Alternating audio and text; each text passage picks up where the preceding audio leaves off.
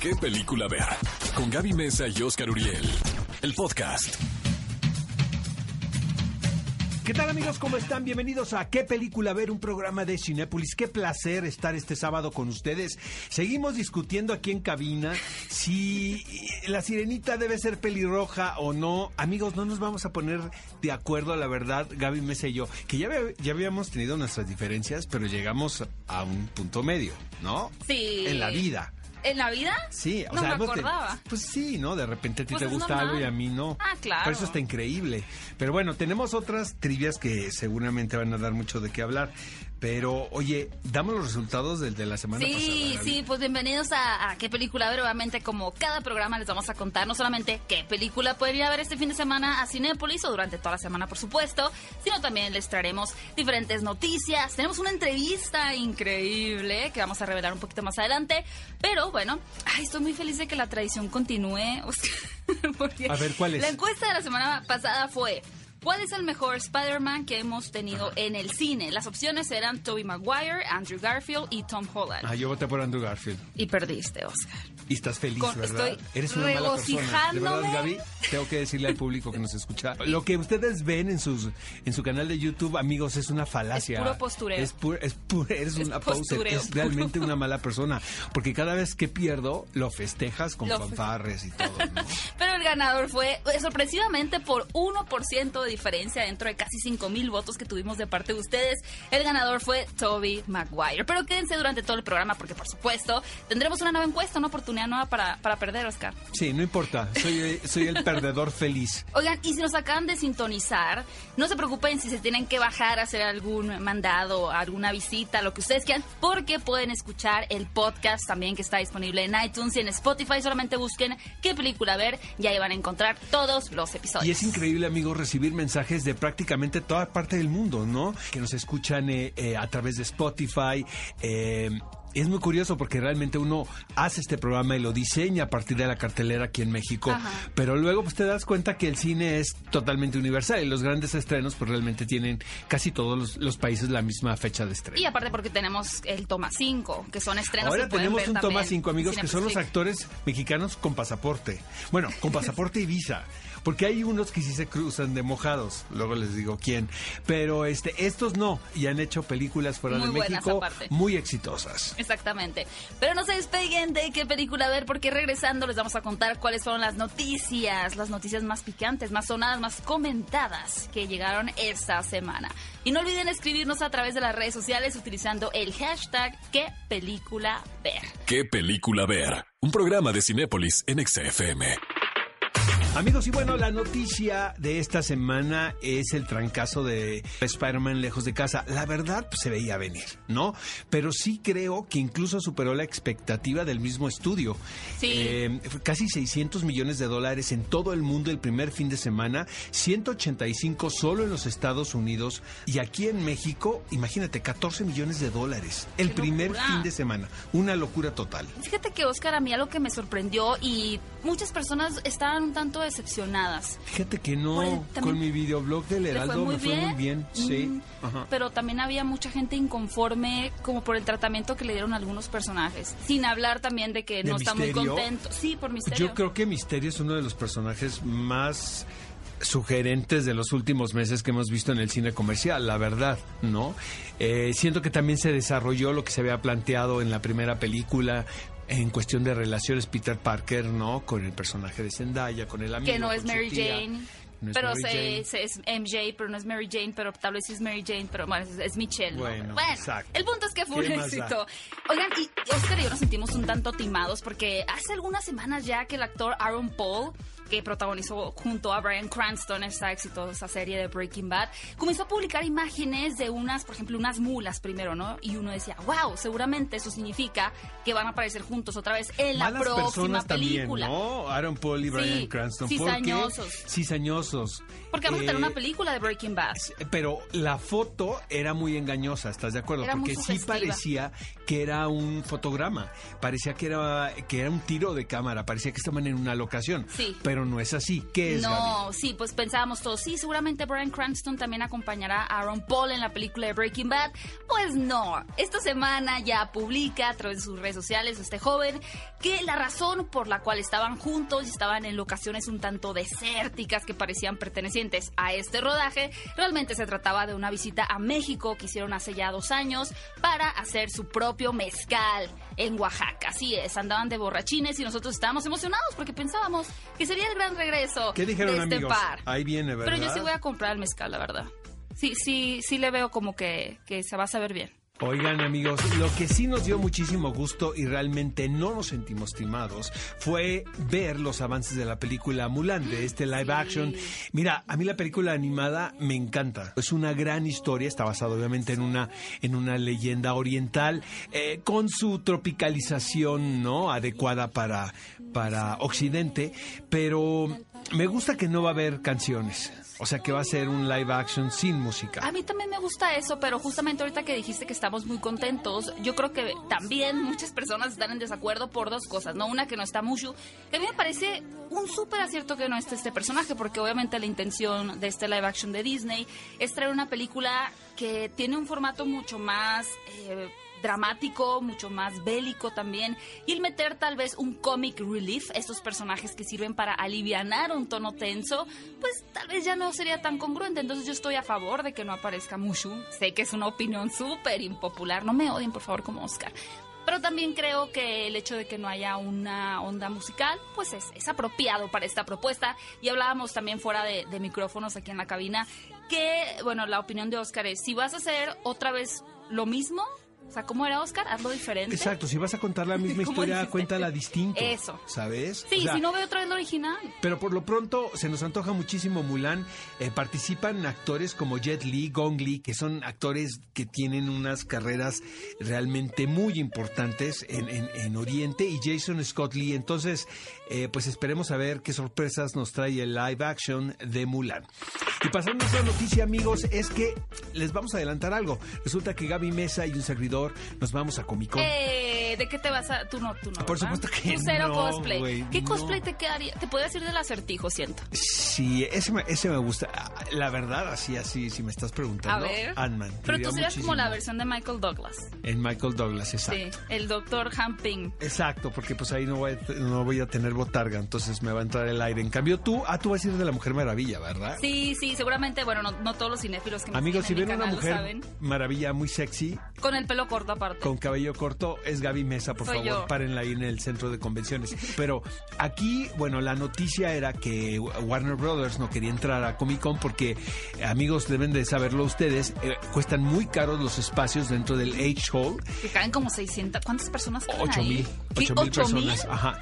Eh, es muy caro los lugares ahí. Entonces, este año, supongo que Warner y, y los y los directivos de Comic Con tuvieron sus diferencias y decidieron no llevar panel de Warner, que es un verdadero tema porque es The Joker.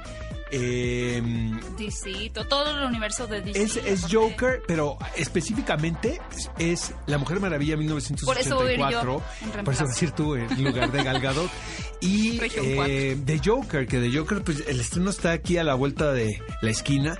Se esperaba que hubiera una presentación muy importante en Comic Con. No es así. Pero, por ejemplo, corre el rumor de que se van a reunir los Avengers. Que Eso va- estaría. No había Sí. escuchado ese Anthony rumor, Joe ¿eh? Russo van a estar, ellos van a ser con este van a ser los conductores de un panel. Eh, No han dicho bien de qué, pero regresa Marvel, porque Marvel había años que no habían asistido porque van al de La de Disney. 23. Exactamente. Entonces, este va a haber, eh, eh, hay esa sorpresa, ese panel de, de Marvel que quién sabe qué va a pasar. Eh, se reúne el elenco de Game of Thrones por última vez. Es que son como que lo- las últimas O veces, sea, ¿no? Está imagínate muy cómo va a estar eso. Digo, aunque les haya decepcionado el desenlace, amigos, No importa. va a haber trancazos para entrar.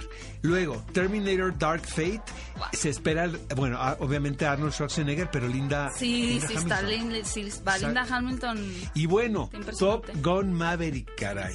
No, va a estar buenísimo. Vámonos a acampar ya. Sí, ya para hacer fila enfrente de 8 mil personas, pues va a estar interesante. Va Sería estar muy Guillermo del curioso. Toro. Guillermo del Toro Guillermo del. Toro Bueno, va él a es como el gurú, ya está. Él y Kevin Smith son, y Joss Whedon son los dioses de Son los Comic Con. padrinos de Comic Con. ajá. Y también sería interesante ver si nos dan alguna noticia, porque he estado rumoreándose mucho por ahí también de las hermanas Wachowski, de una posible secuela de Matrix y si quiere continuar rompiendo en internet Keanu Reeves, posiblemente él aparecería también en alguno de los paneles. Sería fantástico, la verdad. Y ah, también James Cameron con sus múltiples secuelas de Avatar 1, 2, 3, 4, 5. Y bueno, 6, ya para más finalizar la sección de noticias, amigos, bueno, seguramente ustedes ya saben esta película titulada Midsommar, Que- que es, es todo un fenómeno, al igual que Hereditary, cuando se estrenó hace un año en Estados Unidos. Hace un año, el mismo director, Ari Aster. Ari Aster. Entonces, esta película pequeña de género, pequeña me refiero a- en comparación a los presupuestos de otras películas de terror, están rompiéndola en la taquilla en Estados Unidos y sobre todo creando un fanbase. Dicen que es mucho más perturbadora que Hereditary. Y bueno, la protagonista es Florence Pugh, que es una de las actrices que están de moda. Y aparte fue clasificada R en Estados Unidos, que es como clasificación C, y algunas de, de las descripciones que clasifican esta película decía violencia ritual perturbadora, contenido sexual fuerte, desnudos gráficos, uso de drogas y lenguaje O sea que fuerte. ahí vamos ¡Qué a estar cantojo! todos, ¿no? Ahí voy a estar yo en primera fila con la productora de este programa. Que sea tu despedida soltera, ¿Qué película ver? Un programa de Cinépolis en XFM. Oye, que te encanta Chucky. Sí. A ver. Ay. Sí, de hecho, no Qué sé. miedo dormir con Gaby, imagínate. Conmigo y con Chucky. El otro día me noche te prestaron. a decir eso. Sales corriendo. Digo cosas peores, pero Sí, esa, no, esa sería la buena. No, me prestaron al muñeco, me lo prestaron para hacer algunas fotos con él y debo decirles de verdad que era muy espeluznante tenerlo ahí. O sea, de verdad yo sí iba a la cocina a servirme un vaso con agua y volteaba a ver si el muñeco se había movido. Porque uno a veces ve esta película y hay personas que le encuentran como, bueno, es que ahora no está poseído, porque, amigos, uno de los grandes estrenos de este fin de semana, por supuesto, que es Child's Play o Chucky, el muñeco diabólico, que un poco el, Ha el sido muy controvertido. Hay que decirle al público Sí. que no cuenta con la aprobación oficial del creador de Chucky el Muñeco Diabólico, porque, bueno, él se dio obviamente la licencia a cine. Él va a hacer una serie de televisión para Sci-Fi. Entonces, ha no manifestado, ha manifestado en redes sociales su descontento con esta versión, pero tú me dices que no Don está tan Mancini. mal. Sí, justamente como les digo, a pesar de que no hace mucha coherencia, que el título en español sea El muñeco diabólico, porque el muñeco, Ya no, digamos, ya- tiene un ya no hay espíritu. posesión diabólica, Exacto, tiene un espíritu diabólico en el sentido de que es malo y quiere matar, pero lo que sucede es que ahora ya no ha sido poseído con este. ah, no me acuerdo cómo iba el ritual de la primera película, pero más bien es una inteligencia artificial que se transforma hacia la maldad. ¿Por qué? Porque simplemente lo que va viendo los humanos, las referencias que tienen la televisión con estas películas tan sangrientas, él en un punto piensa, ok. Eso es lo que se está esperando de mí, que sea un muñeco que arregle las cosas de una forma violenta, así que Chucky se vuelve en un personaje violento. Pero a sí te pesar de gustó. que- a mí me gustó, me gustó. No sé si la palabra mucho ¿Cuántas sería la estrellas de adecuada. cinco le das? Le doy. A ver. Yo creo que tres. Tres. Dos y media Pues raspándole a tres. Tres también. Creo que lo más importante de este personaje que se ha vuelto tan emblemático es que lo odias, pero lo amas a la vez. Y a mi gusto, logra esta película generar eso en el espectador en un maldito Chucky, pero ¡ay, qué lindo Chucky! O un quiero que me lo traigan a mi el casa, pero no lo del quiero humor ver. de las películas de Chucky me encanta. Sí, es- tiene muchas cosas muy La ácidas, novia de Chucky, bravo. Yo cuando estoy deprimido la pongo, de verdad, para que se me quite lo triste. Oye, tenemos otra película que se llama Mascota Jurásica. Eh, por lo que vimos en los avances, como que les hizo falta como tres o cuatro horas de render, ¿no? Unas- Los efectos digitales. Un mes, dos, No, seis. tres, cuatro horas nada más, ¿no? Bueno, pero yo creo que lo que intenta hacer esta película eh, de mascota jurásica es, es sobre todo retomar ese tipo de cintas de criatura humano, ¿no? Un poquito al estilo de eh, la ballena, que es Willy. Free Willy, Free Willy. ¿Cómo lo olvidé? He decepcionado a mi niña a los 90. El Lilo y Stitch también. Simplemente Bueno, el hecho E.T., de cómo E.T., el número uno. Ese es el, ¿no? De cómo un niño puede Holy crear Grail, lazos. El santo el grial. santo grial de la criatura humana. Exacto. ¿Cómo puede un niño crear un vínculo tan especial con un animal, no? Porque admitámoslo, a veces los animales son mejores que los seres humanos. Sí. ¿no? Creo que sí. Y este niño va a vivir una aventura en donde al principio tiene una mascota que, claro, es súper pequeñita, es tierna, se eh, llevan unos científicos a su mascota, crece de una manera absurda, pues se vuelven todo un dinosaurio. Pero me da la impresión que la película problemas. es más para niños muy chiquitos, ¿sabes? Sí, es una aventura de amistad. Yo creo que al final, a veces cuando estamos ya más ancianos, a mí ya me salieron unas cuantas canas en la cabeza, como que estás esperando que todas las películas infantiles se adapten a una versión adulta también, ¿no? Que tengan ciertas referencias, como lo ha hecho mucho Pixar. Pero hay que recordar también que cuando uno es niño ve cada cosa que le encanta, que tal vez cuando creces dices... Y luego cuando "Mm, la ves de adulto dices, medio- ¿cómo es posible que me haya gustado? pero verdad? te gusta cuando eres niño y Sí, cumple claro. su propósito. Y por ejemplo, digo, en las, en las salas junior de Cinepolis, que particularmente puedes ir y tirarte el tobogán y las pelotas y demás, creo que es una película perfecta para este tipo también de, de formato. Y tenemos una comedia francesa, para no variar. Que el título no le hace para nada justicia porque cuando yo vi esa película que se llama Niñero por accidente, me imaginé esas películas que de verdad solo llegan para rellenar la cartelera, que yo sé que Dwayne Johnson es como de los actores mejor pagados de Hollywood, pero que estaría protagonizada por Dwayne Johnson, ¿no? Con una fórmula muy reciclada, muy básica, pero no. Oh, sorpresa, de hecho se trata de una película cómica francesa que tiene un humor súper ácido, Oscar. Yo creo que a ti te podría gustar esta película. Resulta que este señor, que es Alex, un día está como coqueteando con una chica, van a su casa, hacen lo que tenían que hacer y al otro día por la mañana resulta que la mujer se da a la fuga y lo deja embaucado con unos niños pequeños a los cuales ahora se tiene que hacer cargo. Pero no crean que es una película donde este hombre dice, ay, bueno, sí, aprenderé a ser un buen padre. Es como, no, lo voy a dejar ahí sentado en la banqueta a ver quién lo recoge. Entonces se mete en una serie de eventos súper absurdos, pero a la vez divertidos, que seguramente van a tener un cierre que enseñe un poquito el tema de la paternidad, pero navegando por un terreno en donde simplemente no tiene idea de qué hacer. Y bien muy amigos, divertida. el siguiente título es Peliculón. Loco. Leto, un verano de amor y rock. De verdad, si piensan ir al cine, vayan a ver esta película. Es, de- es una producción muy particular. Primero, ahí les va. Uno. Uno. Eh, estuvo en el Festival de Cannes. eh, es el director, eh, es una película rusa. Es del director que hizo El Estudiante, un título que, que tuvo bastante reconocimiento. la en todo- no, la rusa, no la mexicana, amigos. Está, está filmada en blanco y negro. Está situada en la década de los 80, en el ámbito musical. Eh, cómo estos jóvenes se vieron influenciados por la música de Occidente, de Estados Unidos, del punk, de David Bowie, y cómo crearon ellos su propio rock.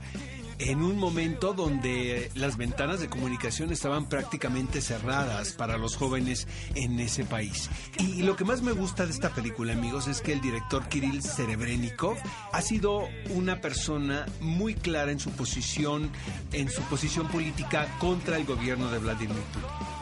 Está medio vetado el Exactamente. Bueno, estuvo a arresto domiciliario hasta hace muy poco. Por eso él no pudo ir a Cannes a presentar esta película. No. Entonces es persona non grata en su propio país. Y aquí lo amamos. Vayan a ver esta película de verdad porque es una historia de amor situada en este ámbito que les, que les explico, el ámbito de la música en los 80 en Rusia. Pero, pero más que nada también es un reflejo de lo que se vivía en ese momento, lo que vivían los jóvenes de la sociedad y también hay una dura crítica al sistema. Por favor, no se la pierdan. Una manera muy diferente de hacer como biopics musicales, ¿no? Que están muy en tendencia. Sí, ahora aquí es, es ficción y hechos reales. Es, Ok. es- es una mezcla de, de las dos cosas. No, no están haciendo la biografía de alguien en particular. Ok, ¿no? la voy a ver. De verdad, vayan a verla. Leto, un verano de amor y rock, dirigida por Kirill Serebrennikov.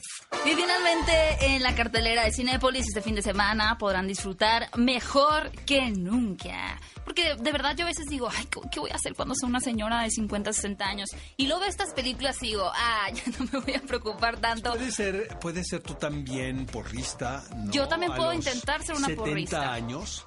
70, 80, no importa, porque Diane Keaton, quien protagoniza esta película, nos demuestra que no hay edad para enfrentarse a nuevos retos, para tener un Pues nuevo aire en la vida. Caray, Ay, dame permiso ¿no? de tener ilusiones, Oscar.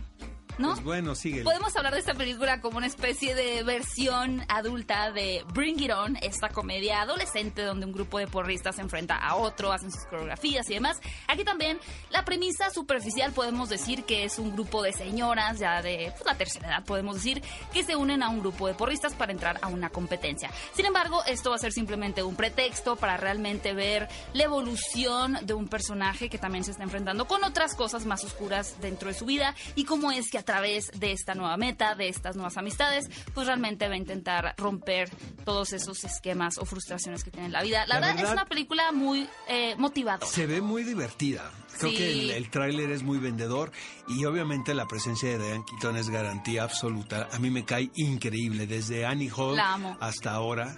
Caray. ¿no? Grandiosa. Es que es muy simpática, la verdad. Todo Baby crees. Boom cuando hereda una bebé, ¿te acuerdas? En la, hay en que hablar de una 80. película de Diane Keaton. Podemos hacer un, un toma 5 de películas de, De Diane Keaton. Hecho. Oigan amigos, está Cristian Chávez ya aquí en la cabina. Nos va a platicar de su incursión en el séptimo arte, de si se va a reunir los RBD, de todo.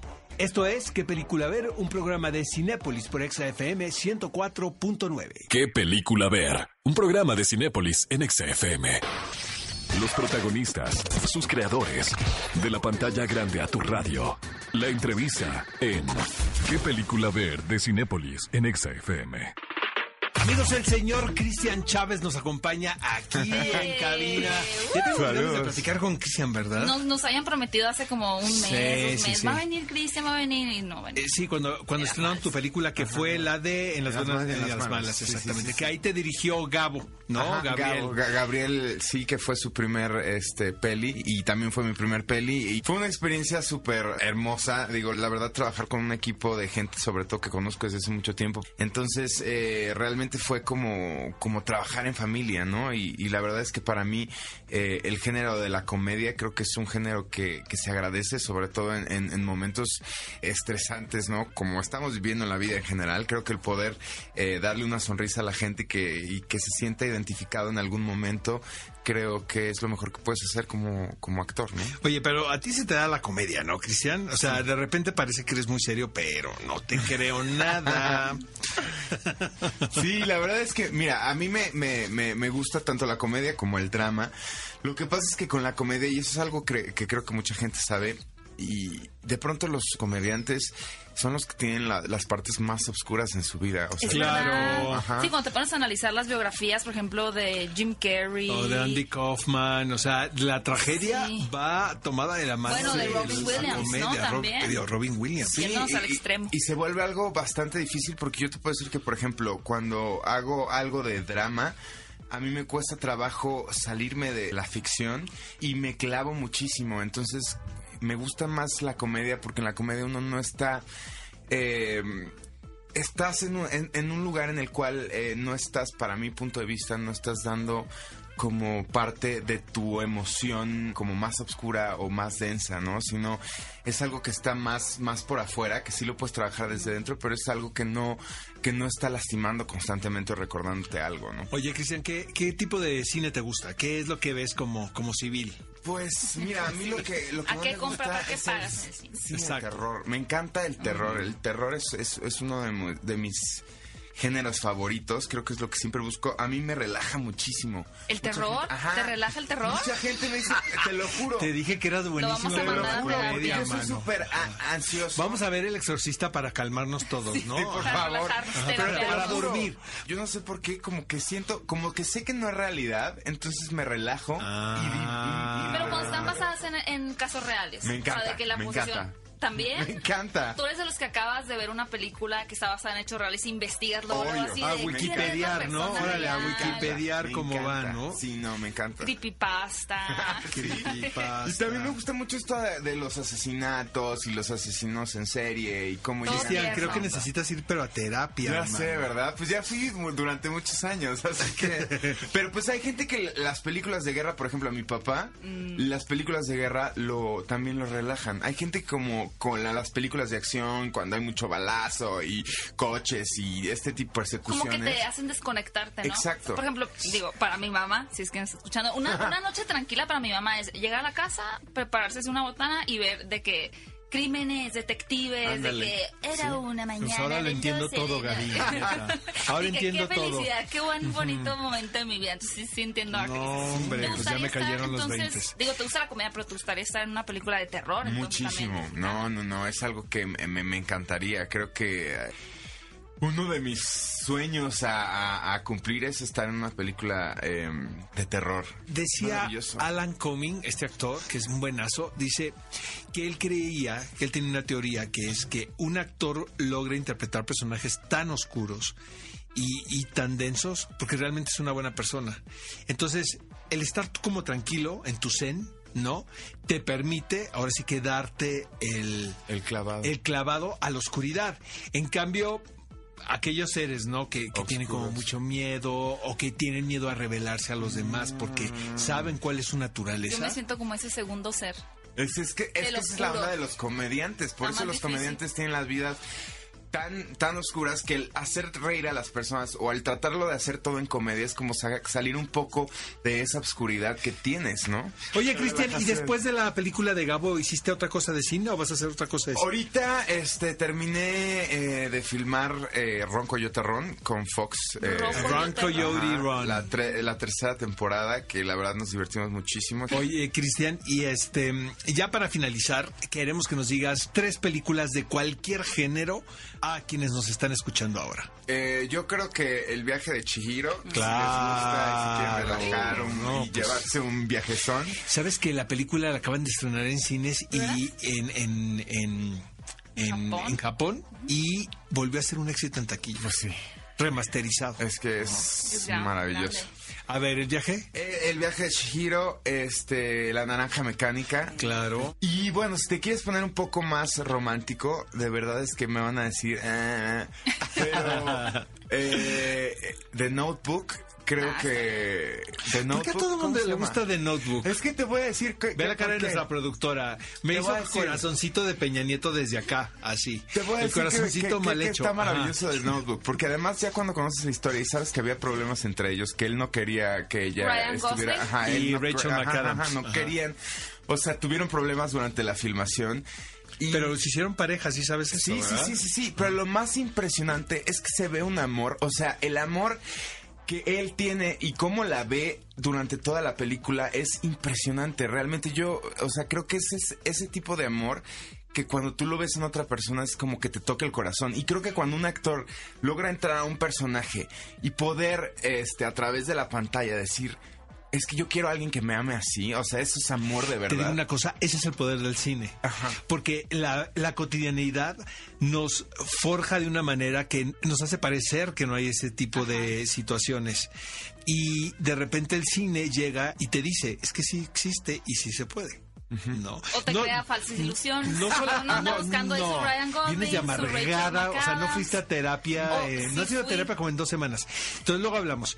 Pero te voy a decir, no solamente el amor, sino otros sentimientos también, ¿sabes? Por eso yo creo que, que a la gente le encanta, bueno, o a mí me encanta el cine y por otro lado el- la actuación porque es, o sea, es impresionante ver cómo el ser humano en un segundo puede cambiar y hacer cosas inimaginables. Cristian Chávez, ¿qué película ver? Siempre será tu casa. Y este te celebramos aquí, querido amigo. Muchísimas gracias. Gracias. ¿Qué película ver? Un programa de Cinépolis en XFM. Toma 5. Top 5 de películas que no te puedes perder. ¿Qué película ver de Cinépolis en XFM? Amigos, vamos con nuestro Toma 5 y en esta ocasión son actores mexicanos con pasaporte y visa, o lo que quiere decir, intérpretes nacionales que han logrado traspasar las barreras territoriales y han trabajado en importantes películas de corte internacional. Genial. Vamos a empezar con Kate del Castillo en Todo sobre Nina. Bueno, Kate ha hecho muchas películas en Estados Unidos, algunas buenas, otras no tan buenas, ¿verdad? Pero esta sí, Esta sí está es muy buena. divertida. Esta está divertida. La verdad está muy divertida. Y es una película independiente, amigos, que no tuvo estreno en cines en México y que van a poder ver en Cinepolis Click. Y de verdad se la recomiendo porque es la historia de una estandopera, de una comediante en la ciudad de Los Ángeles. La ciudad de Los Ángeles es tan imponente y sus habitantes son tan bizarros que te juro puedes contar una historia fantástica en hiperrealismo, exactamente, ¿no? Y realmente de esto va. Kate del Castillo, Gaby, es un personaje que se encuentra la protagonista, Mary Elizabeth Winstead, quien es la comediante que vive una especie de odisea en esta ciudad y resulta por demás hilarante. Tienen que verla, está en Cinepolis Click. Se llama Todo sobre Nina, por cierto, para que vean también la participación de obviamente la actriz mexicana Kate del Castillo. La segunda película es una familia que está rompiendo barreras por todos lados. Ya empezó su papá Eugenio Derbez hace algún tiempo atrás. Pero quien también ya eh, tiene participación en el extranjero fue su hija Aislinn Derbez, quien aparece en la nueva versión o la versión estadounidense de Miss Bala. Una película que en México, dirigida por Gerardo Naranjo, tuvo muchísimo éxito. Buenísima Muy buena película. película. Peliculón loco. loco.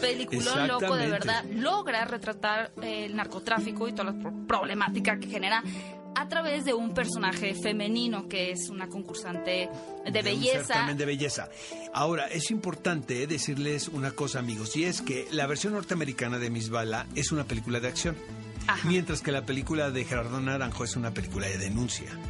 Sí. Entonces, esto es muy, es, es, es fundamental porque sí el tono de las dos películas es completamente distinto. Creo que lo único que respetan es la historia más o menos... como el plot, la sinopsis. Sí, la sinopsis, totalmente. De hecho, el personaje que hace Aislinn no existe en la versión mexicana. Y obviamente todo está diseñado para el lucimiento de Gina Rodríguez, que Que- es un encanto. Y que la conocen por Jane the Virgin. Exactamente, y es una actriz por demás simpática y carismática. Y bueno, amigos, Demian Bichir, pues era muy intenso, ¿verdad? Y hará muchos dramas también acá de azote y trabajará con, con, autores no importantes, pero pues también le entró al cine de género con la monja. Con la monja. Y la es lo verdad, mejor de la monja. No le ¿eh? fue mal, porque la película fue un exitazo. Yo no soy tan Mega. fan de la película. A mí me, yo soy una persona muy miedosa y debo decir que me daba risa esta película.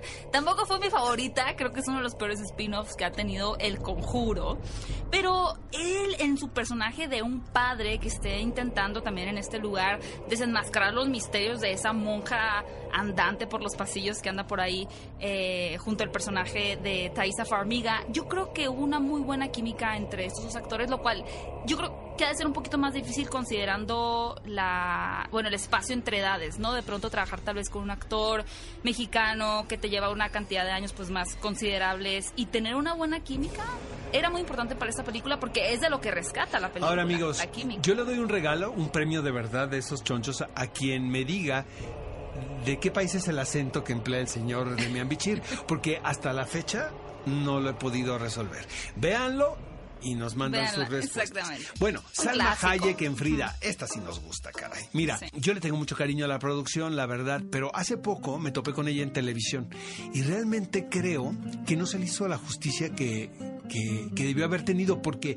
eh, fue muy criticada, tendencia. fue muy criticada en ese, de Ajá. verdad te lo digo, desde que se haya estrenado en Bellas Artes hasta que cómo estaba hablada en inglés, cuando la película es norteamericana. Bueno, pero- El dinero era gringo, o sea, ¿por qué tiene que ser es- es Tom pero, pero ¿por qué tiene que ser hablada en español si es una película que viene de Estados Unidos. ¿no? Yo estoy pues ya te podrás contigo. imaginar los haters, pero de verdad yo les recomiendo amigos que le den un chance si no han visto Frida y la pueden ver en Cinepolis Click. y es real- una buena biografía. no, aparte. ¿y qué tal, qué tal el, el visado del pasaporte de Salma, no?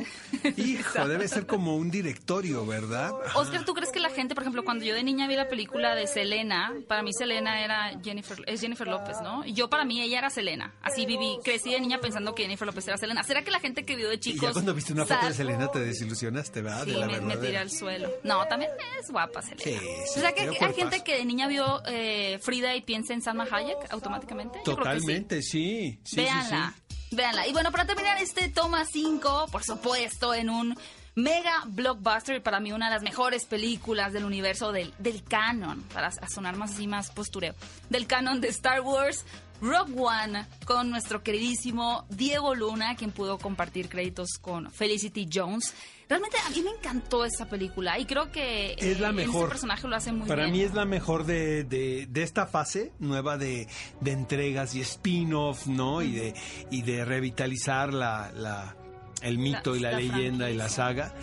Es la mejor. Creo que les quedó muy bien. Felicity Jones me parece una gran, gran intérprete. Es una especie de Juana de Arco, ¿no? Se basaron en la imagen de Juana de Arco. Para Y- Diego Luna. Y no, y creo que Diego, y creo que Diego. Diego tiene un papel preponderante, la verdad. Sí, lo, lo lindo de esta película, y hablando obviamente de esos actores mexicanos, es que no es una persona que esté tras bambalinas, que sea como un piloto por allá en el escuadrón número 7. No, él es un protagonista y creo que afortunadamente logró que las personas se encariñaran con él.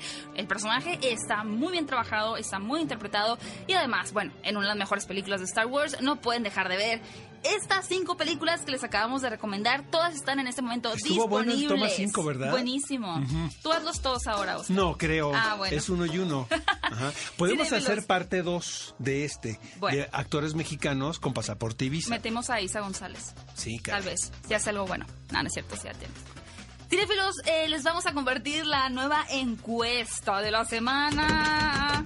Amigos, ayúdenme a ganar, por favor. Ayúdenme a hacer enojar a No Gaby vale Mesa con. Z. Ahí va la encuesta. Para ustedes, ¿cuál ha sido el mejor blockbuster de lo que va del año? Las opciones son las siguientes. Avengers Endgame, Capitana Marvel, Aladdin o Toy Story 4. Obviamente yo voto por Avengers Endgame. ¿Tú ibas a votar también por esa? Sí. ¿Podemos hacemos? votar, señor productor? Que por la no mi- No, me dice- dice la...